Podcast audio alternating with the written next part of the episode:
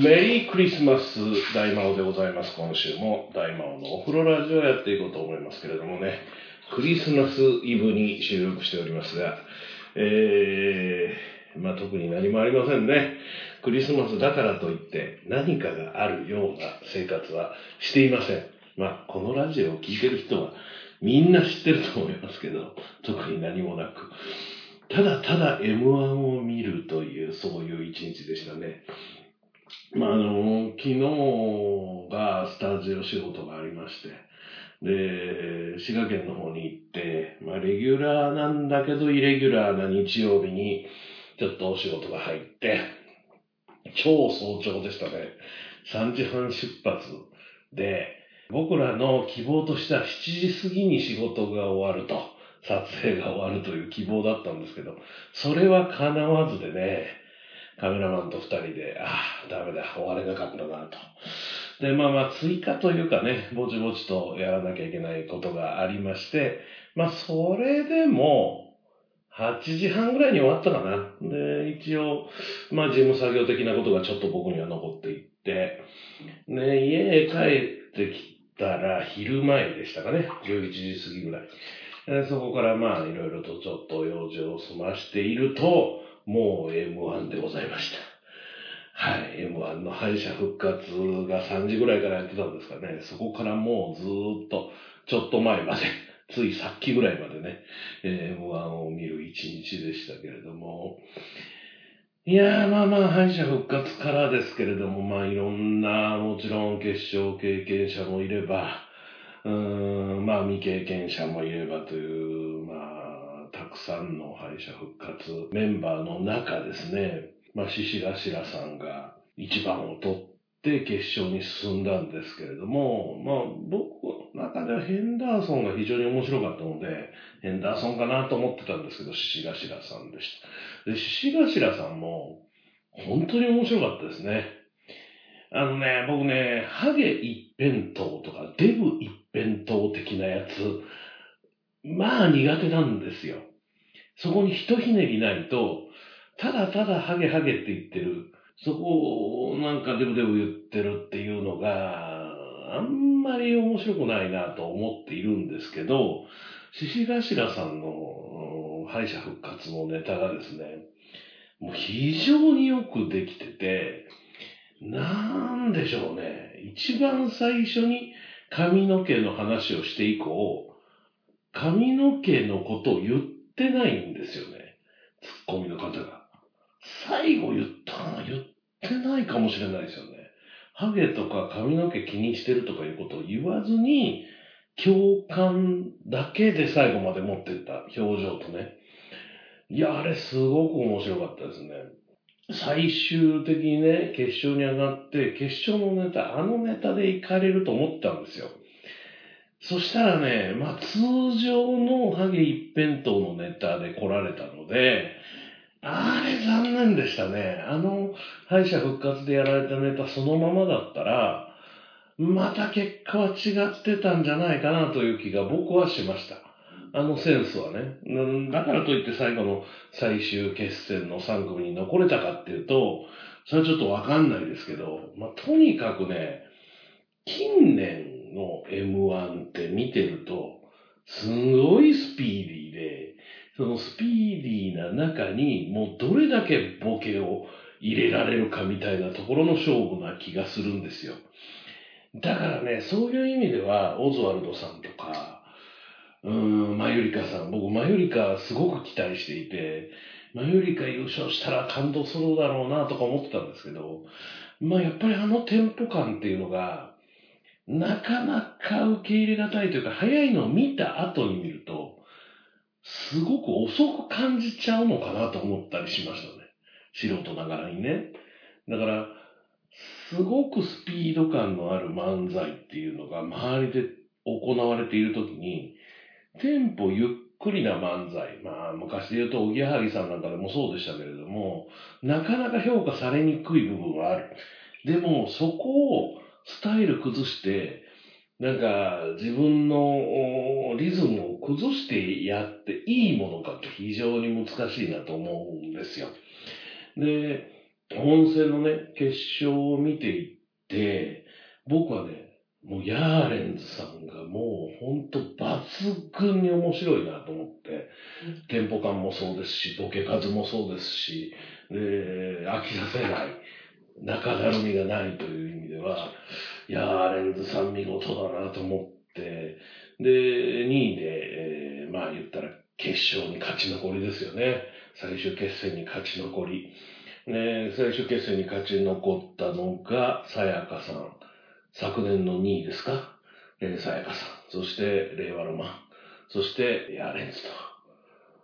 ヤーレンズが2位か。で、令和ロマンが3位でしたね。で、最終決戦が行われまして、まあ、さやかさんね、1本目確かに本当に面白かったですけど、ちょっと2本目攻めすぎたのかもしれないなという、お客さんとか審査員をちょっと置いてけぼりにしちゃったかなという気がいたしまして、僕の予想というか、僕の好みですけど、あくまでも好みで言うと、ヤーレンズさんが良かったなと思ったんですが、えー、結果、令和ロマンが1票差ですか ?4 対3だったと思うんですけど、で、えー、優勝ということで、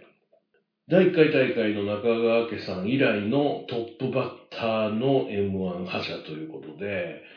いや、ちょっとね、あの、伝説に残る感じのタイプの優勝の仕方だったかなと思いますね。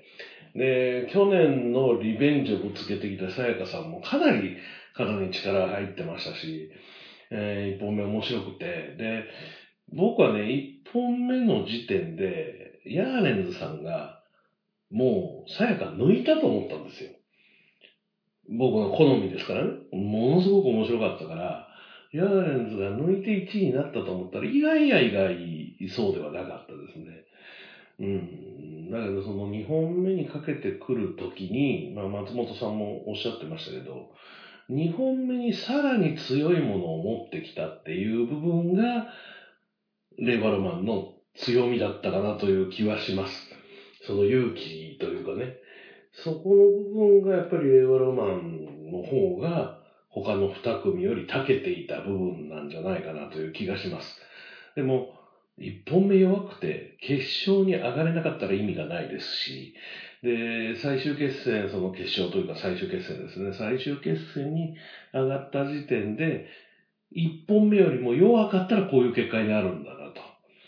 えー、ヤーレンズさん面白かったですけど、僕、あの、最初決戦で見たネタっていうのは前に見たことがあって、で、面白かったんですけど、1本目のテンポ感と比べちゃうんですよね。だから M1 のあの方式の中で、えー、最終決戦に残る組は2回ネタをやらなきゃいけないので、全く同じネタは基本受けないじゃないですか。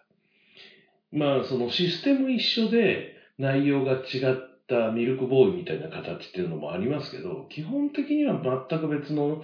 ネタを持ってくるのが、まあ、ベターというか、基本なんだと思うんですよね、皆さんね。全く同じネタは、まあ、やらないじゃないですか、普通。ね、それをこう、見てて、やっぱりそこの作戦の差が、今回の優勝につながったのかなという気はします。ただ、ヤーレンズさんが、最終決戦のネタだった場合、最終決戦に残れたのかっていうことになってくるから、ここは作戦非常に微妙で難しいよね。本当に強いネタでまず最終決戦に上がって、で、最終決戦で、まあそれと同等か上を行くっていうのがなかなか本当考えにくいというか難しい部分だなと思いますが。まあでも、レアロマン、売れますよ。売れますね。で、人柄も良さそうですし、お二人とも。まあ、いろんな番組に引っ張りだこになるんじゃないかなと思いますし、ヤーレンズも、いろんなところ出てくるでしょうね、今後ね。えー、最近 M1 の2位っていうのもかなり売れますので、はい、期待してます。まあ、その二組ね、まあ、さやかさんも、すでに結構いろんな仕事されてると思いますけど、うん、さやかさんを入れた3組に期待したいなと思いますよね。うん、やっぱりね、競技お笑い。キングオブコントがあり、ザ・ W があり、R1 があり、ザ・セカンドがあり、みたいなね。そういうところで見てる中でも、やっぱり M1 の影響力っていうのは、歴史が長いっていうのもありますけど、やっぱり大きいですよね。なかなか R1 でずっと見れるコンビとか、あ、R1 だからコンビじゃないね。えー、お笑いの人っていうのはなかなかいないですし、ザ・ W もね、全員が売れてるかって言うとそんなことないですよ。うん、だから優勝したからといって、えー、決勝に残ったからといって売れるかどうかっていうのはその先の話にはなりますけど、まあ、M1 に関しては、例えばモグライダーなんかも今回決勝出てきてましたけど、モグライダーもかなりやっぱりあの2年前から売れましたし、いろんなところで見るようになりましたし、まあ知らなかったですけどね、M1 に出てくるまではね。うん、たくさん見れるようになりましたので、まあ、バラエティとか、そういうネタ番組とか。で、M1 とかで毎年その、売れることが約束されるグループ、コンビが出てくるわけで、そうなると、M1 を、まあまあ優勝してたとしても2位で売れたところも、いろんな組があるけれども、うかうかしてられないですよね。下からの突き上げが確実に毎年あるわけで、確実になり物入りでやってくるタレントさん漫才師がいるわけですから、東京なり大阪なり、いろんなところの、まあ、吉本さんであれば劇場もあるでしょうし、そしていろんな番組まず一周するでしょうし、その先にまた呼ばれるかはその先の皆さんの活躍ぶりにもよるんでしょうけれども、まあ、とりあえずはこの1年、ヤーレンズさんと令和ロマンさんを見る機会っていうのは増えるんじゃないかと。でね、あの、ぴったり日曜チャップリンというテレ東の番組があって、僕大好きで見てるんですけど、TVer で。えー、ほぼキングオブコントな夜ということで、2週かなにわたって、えー、キングオブコント決勝に上がってきた人たちのコントを披露してましたけど。まあ、ほぼ M1 の夜もぜひやっていただきたいですね。漫才どんどん見せていただける。ネタをね、きっちりやっぱり客前でやる番組っていうのが、本当に減ってると思うので、そういう番組はどんどんとまた増やしていただければなと。番組とか、あとそういう主催、いろんなところが主催しているライブとかが増えていくと、もっともっと吉本勢だけじゃなくてね、まあ分母もでかいし、劇場もあるし、経験値も高いから伸びしろがすごく上がりやすい吉本さんに比べて、他の事務所のお笑いの方々っていうのはやっぱりなかなか難しいと思うんですけど、でも、今後ね、えー、まあ、にしろ、他のお笑い賞レースにしろですね、えー、いろんなところで活躍されるお笑いさん、やっぱり見ていきたいですし、僕の大好きな人が消えないようにも頑張っていただきたいですからね。まあ、とにもかくにも、令和ロマン、まずは、M12023 優勝、本当におめでとうございました。はい。ということで、大魔王のお風呂ラジオ、今週もここから start this Merry Christmas. Ladies and gentlemen, please advise our mobile telephone unit on board must be turned off as it will interfere with the navigation and control systems of the aircraft. Thank you.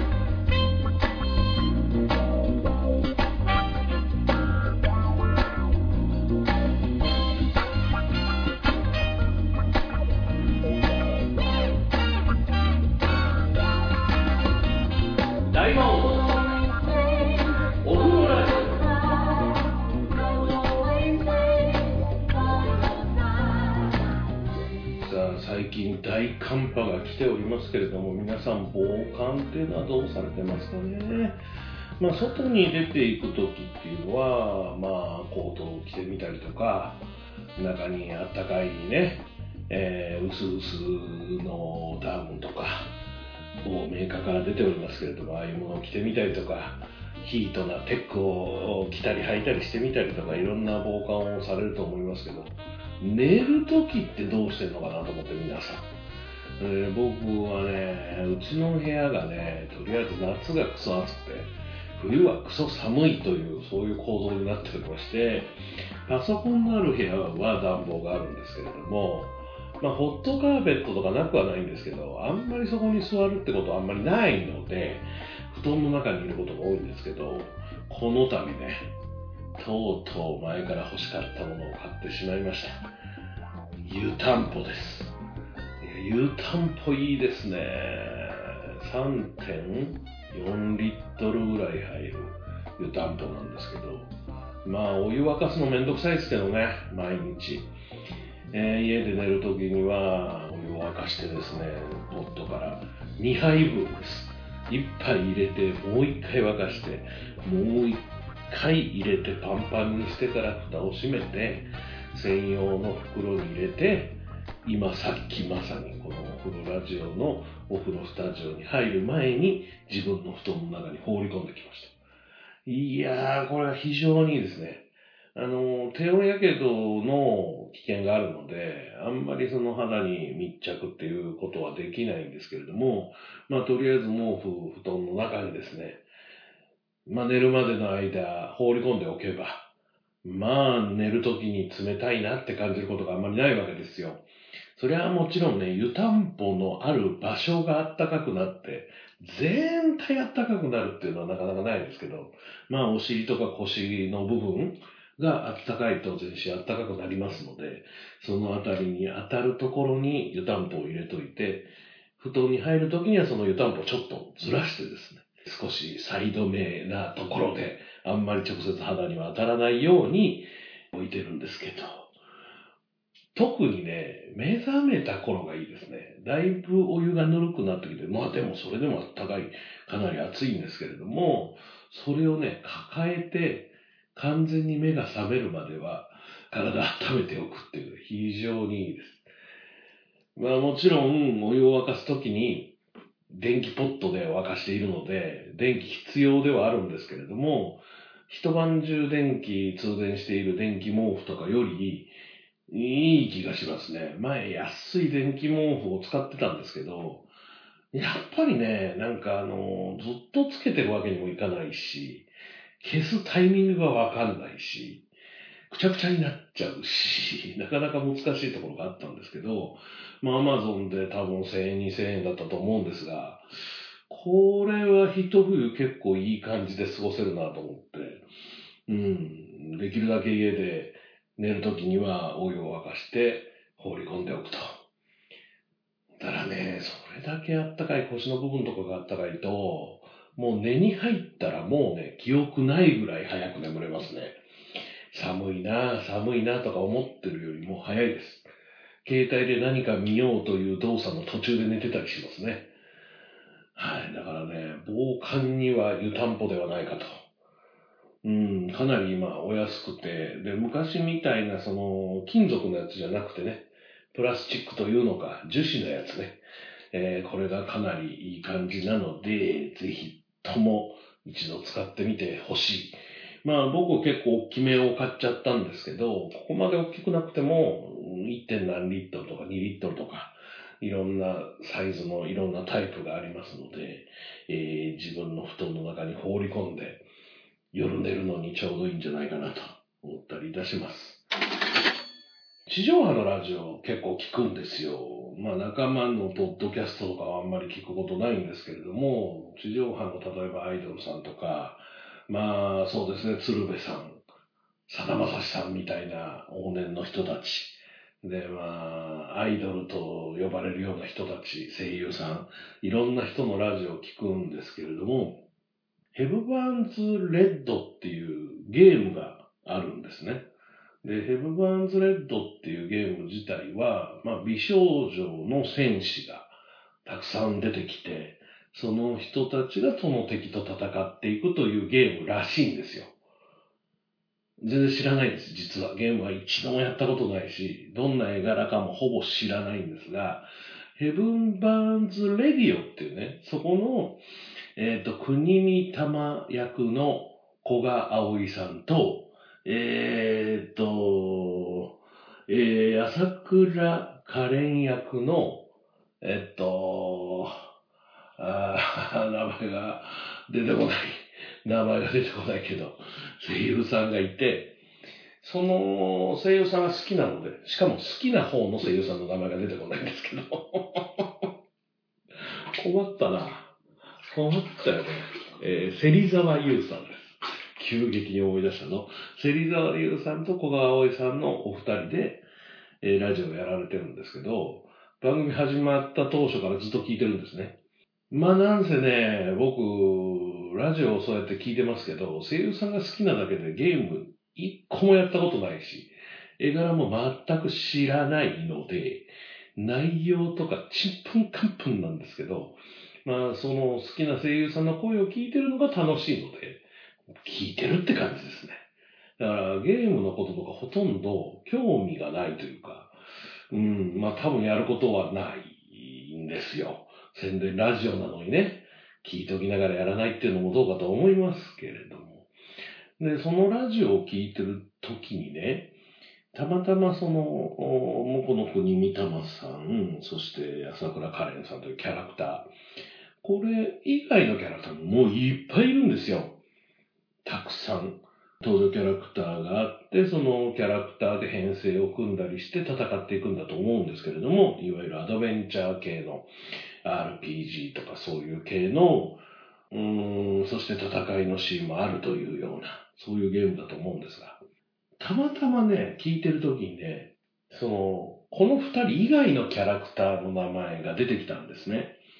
えっ、とね、二階堂なんとか、今キャラ名がちょっと出てこないんですけど、えー、あとね、えっ、と、伊達あかりっていうキャラの名前を言ったんですね。それがね、僕は、あれ？もう半分寝ながら聞いてたんですけど、湯たんぽでポコポコしながら、半分寝ながら聞いてて、二階堂、伊達っていうので、なんかピンときて、それはなんでかっていうと、僕は今ね、このラジオでも時折出てきますけれども、M リーグという麻雀リーグの女性プロ雀士の名前と一緒だったんですよ。まあ、伊達と二階堂っていうのが。で、二階堂っていうのが、下の名前はね、あんまり似てなかった気がするんですけど、伊達あかりというキャラクター名なんだけど、その M リーグのプロ雀士の名前が、伊達ありさって言うんですよ。なんか似てるなと思って、ふと、ふとですよ。うん、なんか似てる名前のキャラがたくさん出てくるのかなとか思って、ウィキペディアを調べたら、もう、すごかったですね。見事です。見事にほとんどのキャラクターの名前が、プロ雀士からついてました。びっくりしましたね。本当にびっくりしたんですけど、えっとね、その M リーグの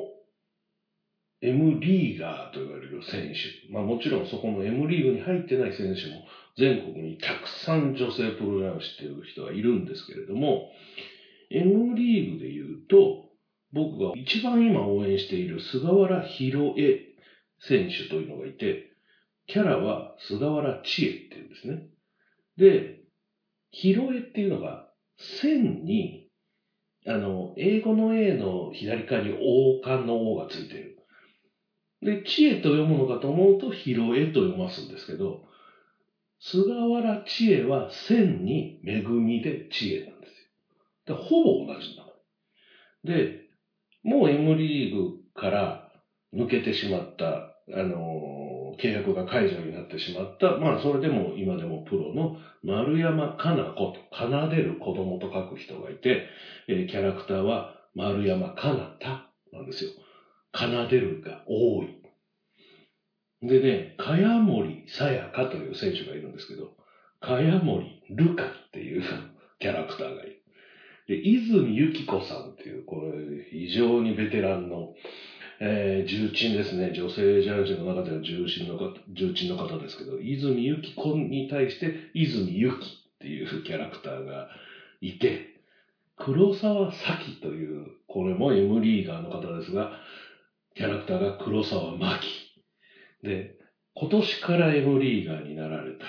浅見真希さんに対して、浅見真希子。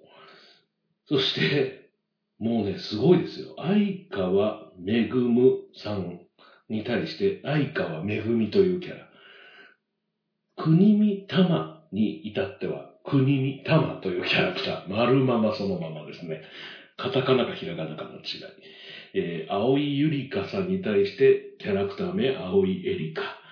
えー、長瀬千尋、長瀬夏美、これ姉妹だと思うんですけど、長瀬一度、長瀬すもも。柊夏樹に対して柊梢。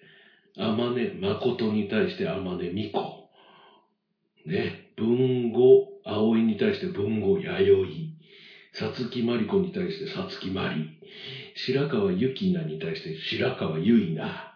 月城若菜に対して月城もなか。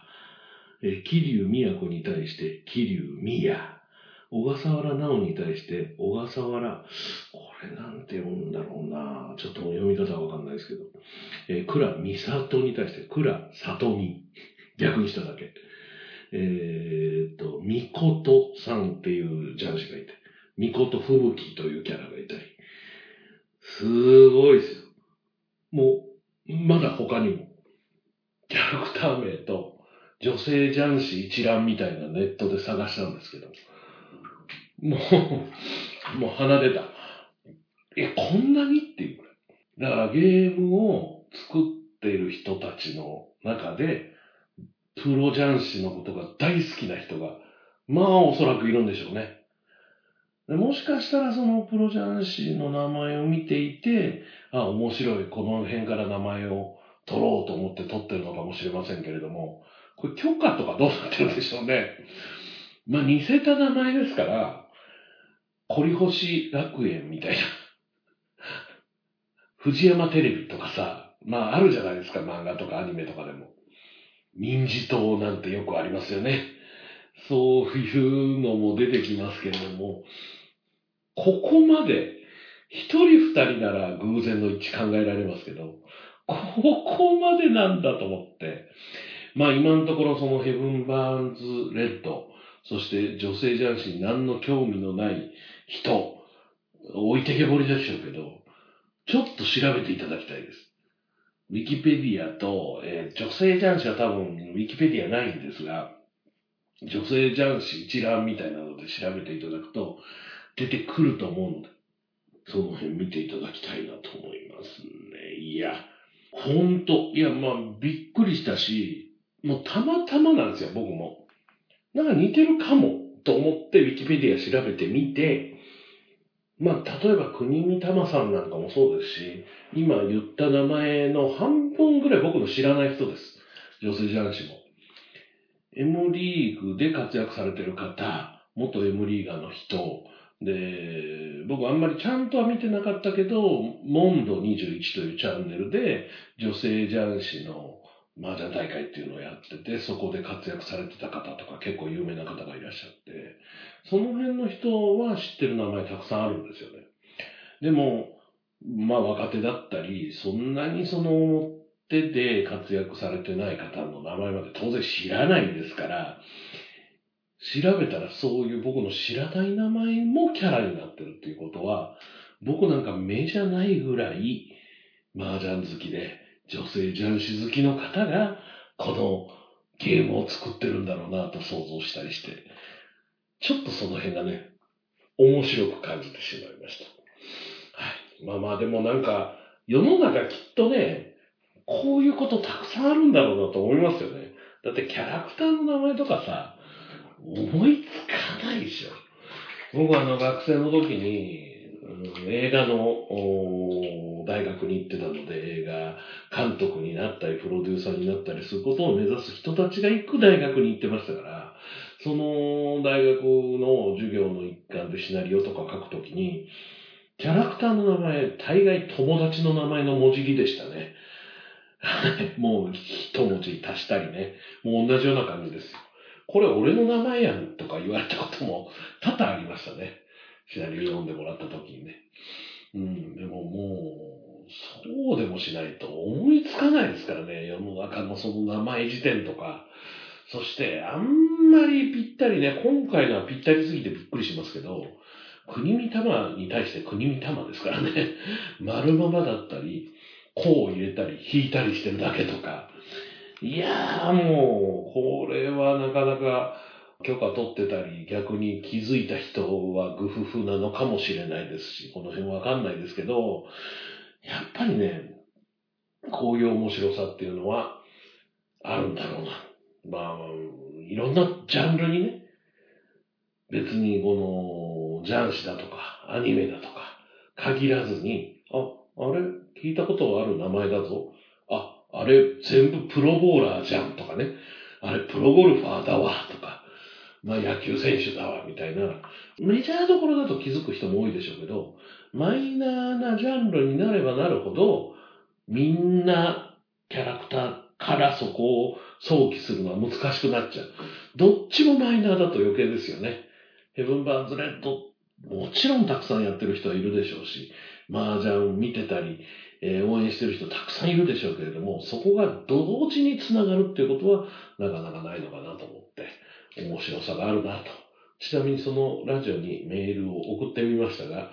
このことについて採用されるかどうか不明でございます。はい。ということで、えー、大魔王のオーロラジオ、朗読の時間がこの後でございます。もうめちゃめちゃ短くなります、今回は。えー、後半にちょっとやりたいことがあるので、そちらもお楽しみに。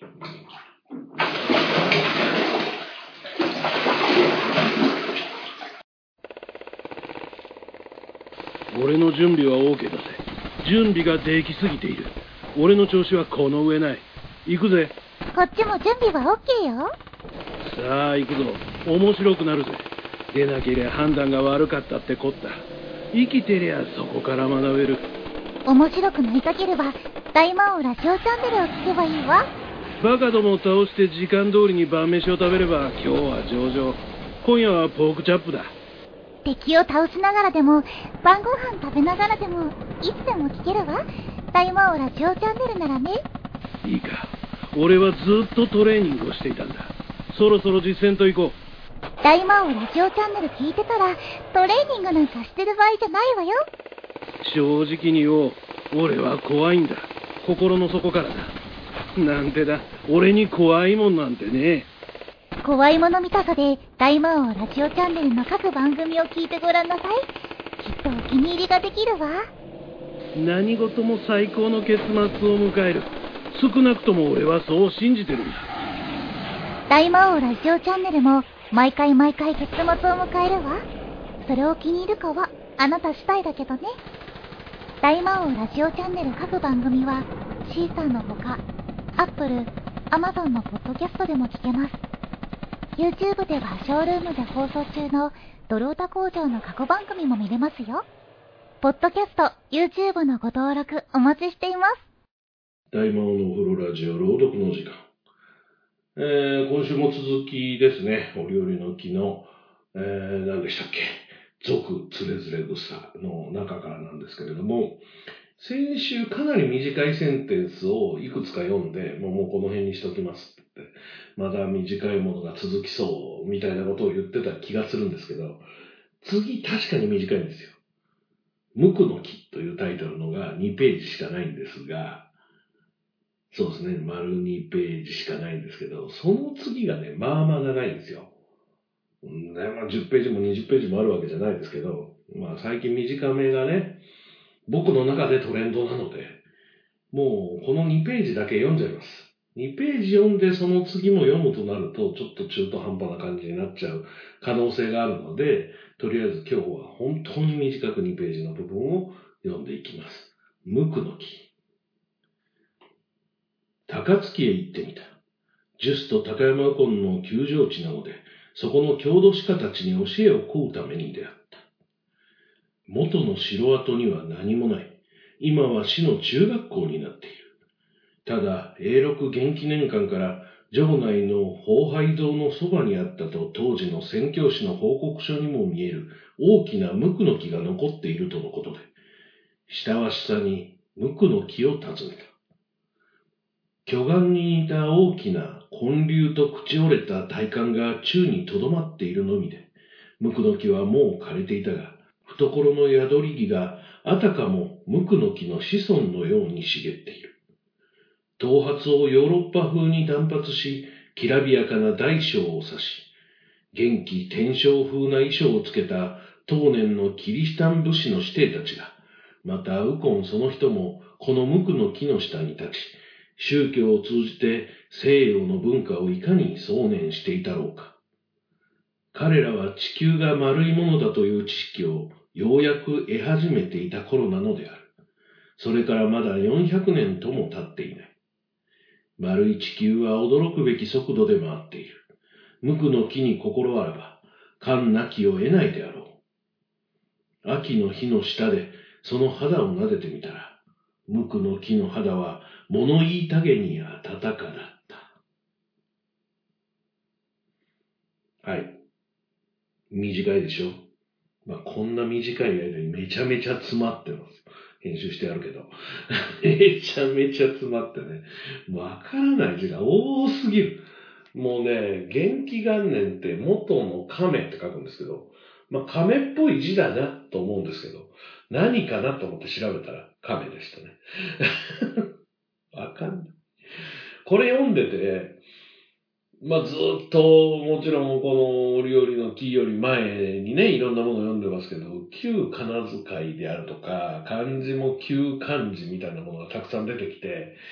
するとね、もう読めないんですよ。で、読めないで調べて喋るでしょ？忘れてますからね、次にはね。前なんかあったなぁなんかあったなぁみたいな。でもね、覚えてるところもある。これで覚えちゃったっていうところもある。でも書けないけどね。もちろん書けませんけれども。まあ、今回短くなっておりますので、えー、次回は少々長く、ものすごく長くはなりません。少々長い一文を読みたいと思います。ということで、大魔王のお風呂ラジオ朗読の時間、今週はこの辺りで、また来週。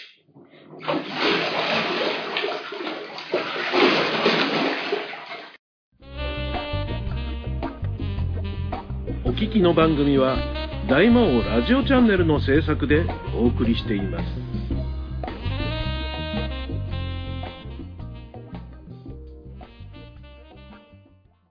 さて、えー、朗読の前にちょっと言ってましたやりたいことというのがですね、一個質問箱が来てまして、まあ長いんですよ、質問箱な。こんなに長い質問箱。初めてかもしれないなと思うぐらい長いんですけど、メールくださいね。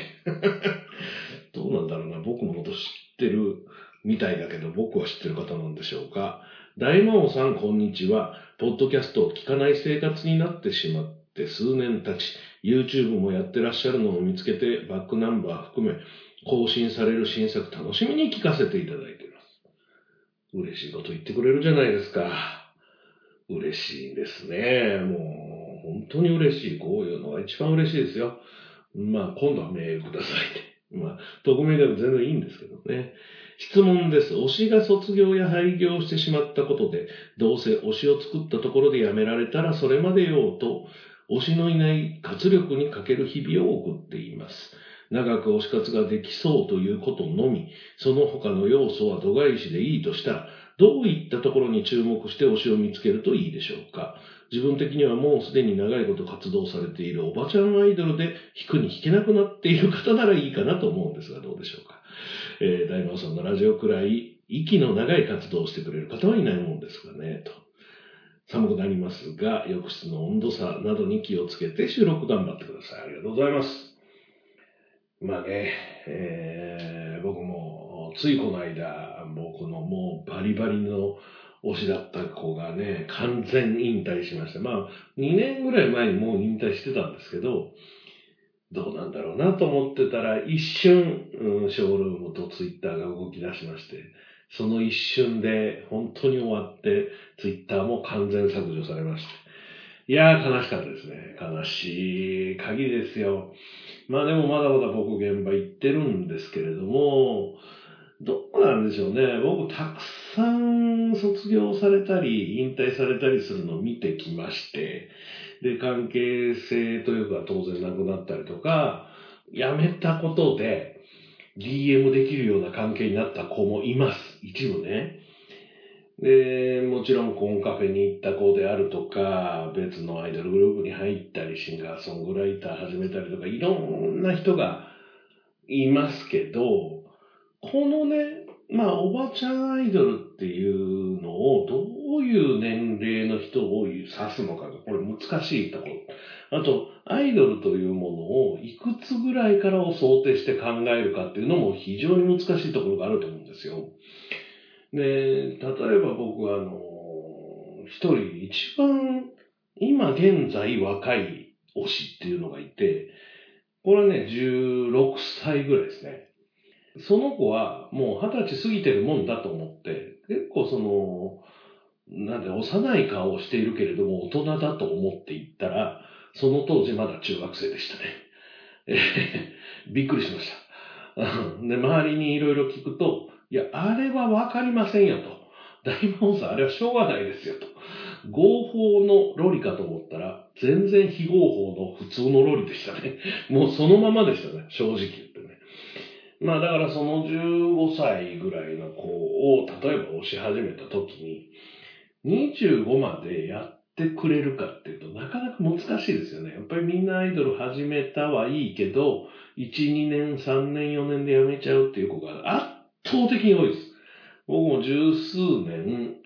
アイドルの現場に通ってますけど、ずーっとやってますっていう人はいないです。ほとんど。いないってことはないですよ。ゼロってことはないです。いますけど、そんなにって感じですよね。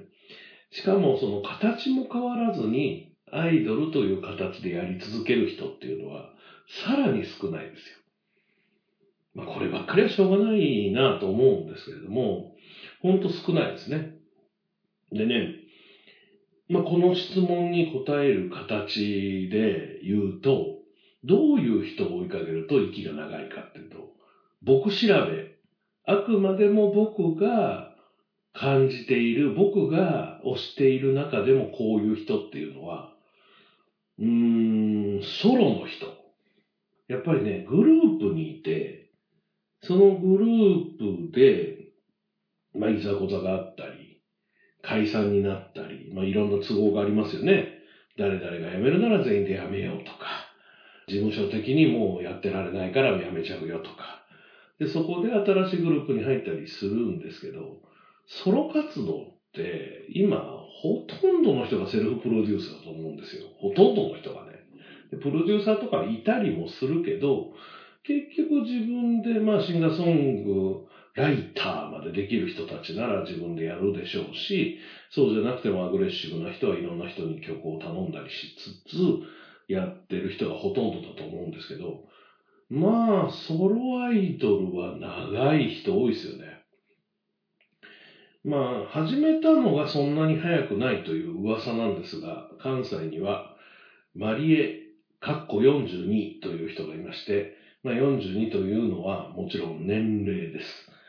42歳のアイドルで、この方がね、まあ、見たら42とは思えないですよ。生でも何度も見てますけど、42とは思えない感じですし、そして、毎年ね、一旦マリエ42、今年、来年になるのか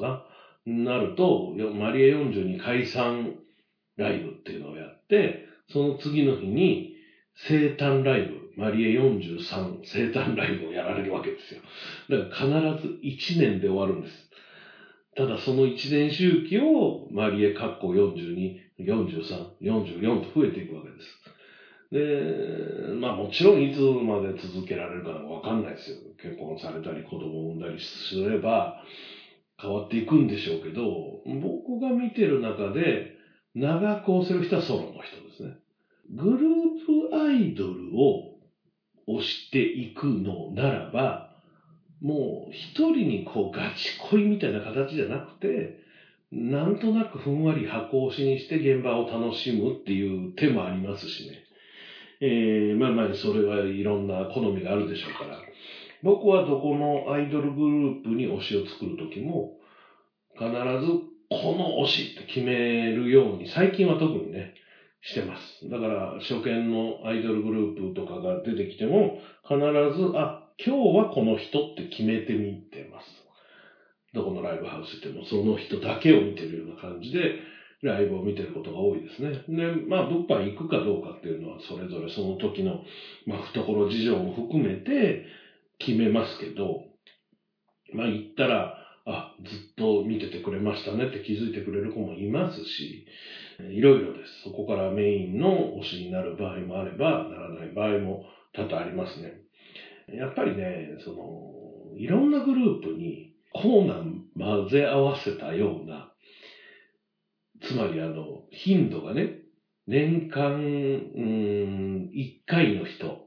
年間5回の人、年間10回、20回の人っていう風に、アンジュレーションあっていいんですよ。アンジュレーションあっていいけど、なんか久しぶりに来てくれたねって言われるような推しをふんわり作ってると、その人たちが辞めても、まあ、気になんないでしょ。変な話。ああ、辞めたのかもう一回会いたかったな。ぐらいに残念があっておけば。で、そこからね、どっか新しいグループに入った場合、アイドルズダイアグラムとか見ていただければ、あ、ああどこどこ入ったんだとかわかりますので、えー、前に押してた人、で僕なんかだと、離れ目アイドル大賞さんのリツイートでやってきて、えー、それをとりあえずツイッターだけフォローしている人、そういう人たちを、まあ現場で、あ、関西来るなら見に行ってみようかな、みたいな場合もありますし、自分が今推しているアイドルと共演したりすると超ラッキーですよね。だそういうふうに、えー、ふんわりクソ DD になっていくことが、実はアイドルファンというかね、オタクにとって一番幸せなんじゃないかなと思うんですよ、僕。一人に対してガーンをしても、それがもう全通していろんな現場どこ行っても行くし、うんもう、チェキも1日10枚とか20枚取っちゃうぞ、みたいなことをやってると疲弊しますから、もう、メイン推しのことも、言ったら1枚2枚にしておいて、他の子たちとも取るみたいな。ふんわりにしたことがね、結局一番幸せ。で、メインのところが、まあ、解散してしまったり、それが卒業してしまったり、いなくなってしまった時に、二押しを、まあ、メインに、あ、格上げすればいいんです。本当。それが精神衛生上ね、一番楽しくて、意外と金もかからない。いろんな現場も行きますけど、でも結局ね、一つに集中するのがすごくお金もかかりますし、精神も持っていかれることが多いので、そうですね、僕のアドバイスとしては、とりあえずまあまあ現場に行くじゃないですかね。うん、うん、この質問箱を送ってきてくださった方がどこに住んでいて、どういう環境でアイドルをどういうふうに押してきたのかちょっとわからないんですけれども、そういうなんていうのかな、なんかふんわり DD になって、いろんなアイドルグループのとこにふわっと行って、ああ、この子いいな、楽しいな、席取って面白かったな、次も行こうかな。次行ったら別のグループも一緒だった。あ、そこの、あの子かわいな。いっぺんチェキ。無料だから行ってみよう。あ名前を名乗ってですね。何々です。2回目、あ、前に来てくれましたよねとか覚えててくれたらもう最高じゃないですか。だからそういうのをなんかふんわりと増やしていき、そしてソロアイドルを応援していると息は実に長いと思います。まあもちろん短く終わっちゃう人もたくさんいるし、終わった人もたくさん見てきましたけど、ソロアイドルはね、本当やめない人が多い。まあ僕も前に、一緒にラジオやっててね、最近ずっとお休み中ですけれども、早乙女玲奈さんも、かなり長い間ソロアイドルとして自分でね、完全セルフプロデュースで曲をお願いしていろいろ作ってもらったりとか、まあ自分でも楽器をやる人なので、まあそういうところをいろいろやったりとか、しながら活動しておりますので、まあそういう人たち、今、最近で言うとというか、まあ、めちゃめちゃ長いソロアイドルの、うん、子で言うと、僕の中では、池本真央、今、真央、MAO と書いて真央という名前に変わってますけど、池本真央とか、あ木本のぞみであるとか、まあ、早乙女玲奈もそうですし、そうですね。昔はハニーゴーランというグループだったリリー・ユー、前田ゆりとかね。えー、今一人になってしまいました未来スカートとかね。うん、いろんな人が一人でもがきながら、楽しくそれでもライブ活動、アイドル活動されてますので、そういう人たちを一度、あの、ちょっと注目してもらったらいいんじゃないかなと思いますので、えー、また何かありましたら、えー、こんなアイドル見つけましたよとか、ご報告いただければなと、そんな風に考えております。はい。ちょっと今日は長くなりましたね。結構年末バタバタして忙しいので、これ、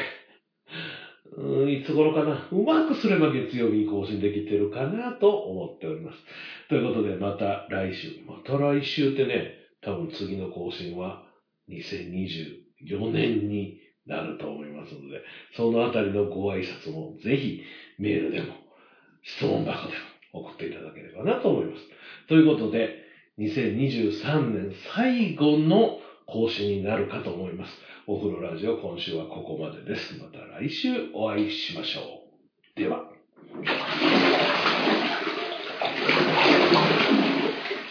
大魔王のお風呂ラジオ。この番組は大魔王ラジオチャンネルの制作でお送りしました。